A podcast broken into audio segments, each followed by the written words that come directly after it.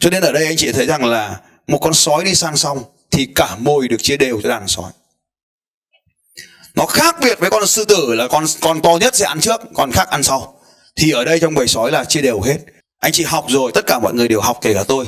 Nhưng cái lẽ hôm nay tôi muốn nói với các anh chị rằng là thân xác ở đây nhưng mà chưa chắc đã hiện diện ở đây. Thậm chí tâm trí mình đang ở đây nhưng chưa chắc đã hiện diện ở đây. Tôi đọc về hai cái phần ở trong một cuốn sách, tôi tóm ra hai phần một cuốn sách. Đầu tiên nên là đó là tên của một cuốn sách luôn, đó là phép tắc của loài sói. Con sói nó khác cái con trâu ở cái chỗ ấy. Nó giống con trâu ở cái chỗ mà nó khác con trâu ở cái chỗ. Là một con sói thì không thịt được một con trâu. Nhưng mà cả bầy sói thì nó có thể thịt bất kể con nào. Các anh chị thấy rằng là một cái con con gì linh cẩu thì chẳng có tác dụng gì hết. Nhưng một bầy linh cẩu nó chơi cả sư tử. Thì đấy là cái sự khác biệt của cái việc là bầy đàn và đám đông. Anh em mình ở doanh nghiệp đây nó gọi là doanh nghiệp này không bằng chó sói, nó gọi là mẹ chuột thì bé quá. Anh em mình phải liên kết với nhau thành đàn thì mình mới có thể đi kiếm được. Thì cái đấy ở trong bê en i gọi là contact sphere. Ban đầu mình liên kết lỏng lẻo với nhau, nhưng sau mình phải mạnh, mình kết mà chặt chẽ với nhau thì gọi là power team. Thì cái đầu tiên ấy, tại sao cái chapter đầu tiên của vùng tên là chapter warrior? Vì con sói chính là một loại chiến binh. Khi dồn nó vào đường cùng, khi bẫy nó vào đường cùng thì là nó phang tất. Bất kể cái loại gì, rào nào nó cũng xông vào, nó phá bằng được, nó chui ra. Thì đấy chính là cái tinh thần chiến binh. Cho nên khi các anh chị vào bê en i cũng vậy, khi mình liên kết lại với nhau thì có khó khăn nào mình cũng tìm cách mình vượt qua hết. Thì đấy là cái đầu, đầu tiên cái tinh thần đấy. Cái thứ hai là nó phải có sói đầu đàn. Mà tôi cũng chia sẻ với các anh chị rằng nếu các anh chị đọc cái cuốn phép tắc của loài sói hay là tiếng gọi nơi hoang dã hay là nanh trắng thì các anh chị thấy rằng là bất kể con sói nào bất tuân lệnh thì đều bị đàn sói tiêu diệt ngay lập tức. Đấy là nguyên tắc, sẽ bị đuổi ra khỏi đàn ngay. Thì cũng chia sẻ với các anh chị rằng là muốn giữ được kỷ luật, muốn giữ được một chapter mạnh thì kỷ luật chapter là quan trọng nhất. Nên là hôm nay chúng ta ngồi với nhau ở đây là tám mươi người. Tôi hy vọng trong số này sáu mươi năm tới ta vẫn còn ngồi với nhau. Tôi không tôi không đùa tí nào đâu các anh chị. Cái giờ này năm sau các anh chị xem mình có rơi vào nhóm hai mươi người không còn ở lại trong bê en i không. Thì cái quy tắc nó là nếu những người không tuân thủ thì đành phải rời bỏ. Vào bê en i không cần những người quá thông minh, cần những người tuân thủ quy trình và hiểu biết quy trình để làm theo quy trình. Cho nên ở đây anh chị thấy rằng là một con sói đi sang sông thì cả mồi được chia đều cho đàn sói. Nó khác biệt với con sư tử là con con to nhất sẽ ăn trước, con khác ăn sau. Thì ở đây trong bầy sói là chia đều hết. Cho nên anh chị em ở đây cũng thấy là mình kiếm được referral là mình kiếm cho cả chapter. Mình có một khách mời, một khách hàng là mình mang đến cho cả chapter. Tôi không không hình dung là các anh chị có sơi cả khách hàng này hay không. Nhưng mà ý tôi nói ở đây là một chapter có thể là kinh doanh tiếp tục ở trên một cái khách hàng đấy. Thì đấy là cái yếu tố thứ hai, đó là cái tính chỉ huy, tính bầy đàn nhưng mà có tính chỉ huy và tính kỷ luật. Là cái yếu tố thứ hai mà chúng ta là doanh nhân chúng ta có thể học được từ từ phép tắc của loài sói. Và cái điều rất là quan trọng các anh chị, con sói nó có một cái thứ ngôn ngữ và truyền thông, đó chính là tiếng chu của con sói. Thì ở trong bê en i chúng ta cũng cần phải truyền thông với nhau.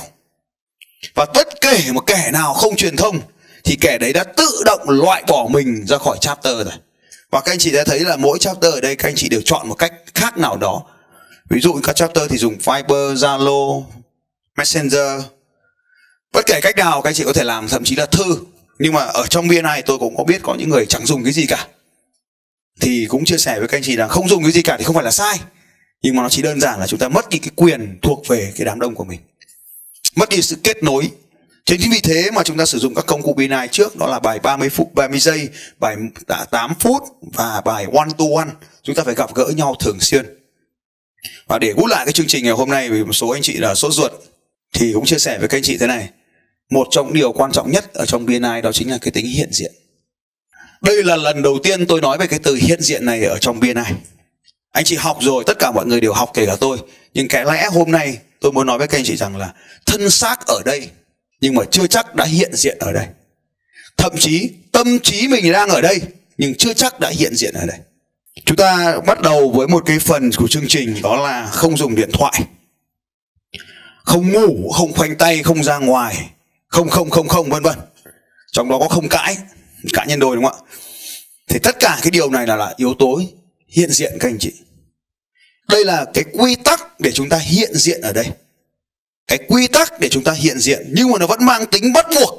Thì chừng nào mà chúng ta vẫn còn thấy cái điều này là bắt buộc, là căng thẳng, thì thực tế anh em mình vẫn chưa hiện diện ở đây.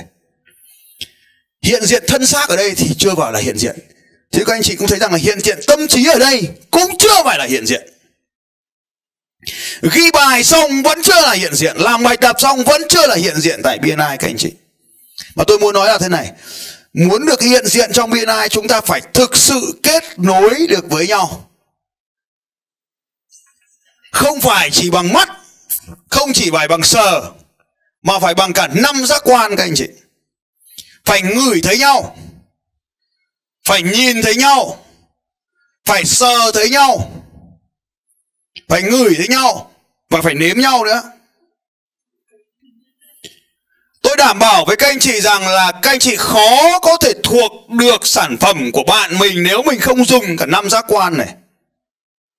Và chúng ta học từ những đứa trẻ khi nó được sinh ra, nó kết nối với vũ trụ để bằng cách nào ạ? Các anh chị đã bao giờ thấy con mình nó gặm chân mình chưa? Nếu các anh chị đã thấy đúng không ạ? Thì có những người ít chơi với con hoặc chưa có con thì không biết là con nó gặm mình. Các anh chị ngồi là nó sẽ gặm các anh chị, bởi vì đơn giản là nó nếm chân các anh chị xem có mùi gì không.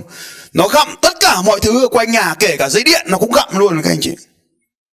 Thế thì chúng ta cũng thế. Tôi hỏi các anh chị là các anh chị đã gặm sản phẩm của bạn mình bao giờ chưa? Có bao nhiêu sản phẩm ở trong chapter mà ta chưa gặm? Có bao nhiêu sản phẩm ở trong chapter mà các anh chị chưa từng sờ vào? Có bao nhiêu sản phẩm mà thậm chí các anh chị còn chưa bao giờ nhìn thấy? Vậy thì đấy chính là cái sự hiện diện một cách trọn vẹn ở trong cái chapter đó của anh chị. Cho nên cái đầu tiên chúng ta nói với nhau là chúng ta đến với nhau ở cái bài Open Networking, và chúng ta ở lại với nhau ở phần ăn sáng. Đó mới là hiện diện về thân xác. Nhưng mà trong tay chúng ta vẫn còn cái điện thoại thì chúng ta đã bị mất tâm trí mình đi một nơi khác. Nhưng mà vẫn chưa đủ. Đã bao nhiêu lâu nay chúng ta không có một cái bắt tay chặt với một thành viên nào đó trong chapter. Các anh chị có đảm bảo là mình bắt tay đủ tất cả các thành viên không? Thử viết tên ra xem, trong suốt một tháng qua bốn phiên họp anh em bắt tay được bao người? Thế nào là gọi là hiện diện? Hỏi luôn chủ tịch và phó chủ tịch anh chị bắt tay chưa?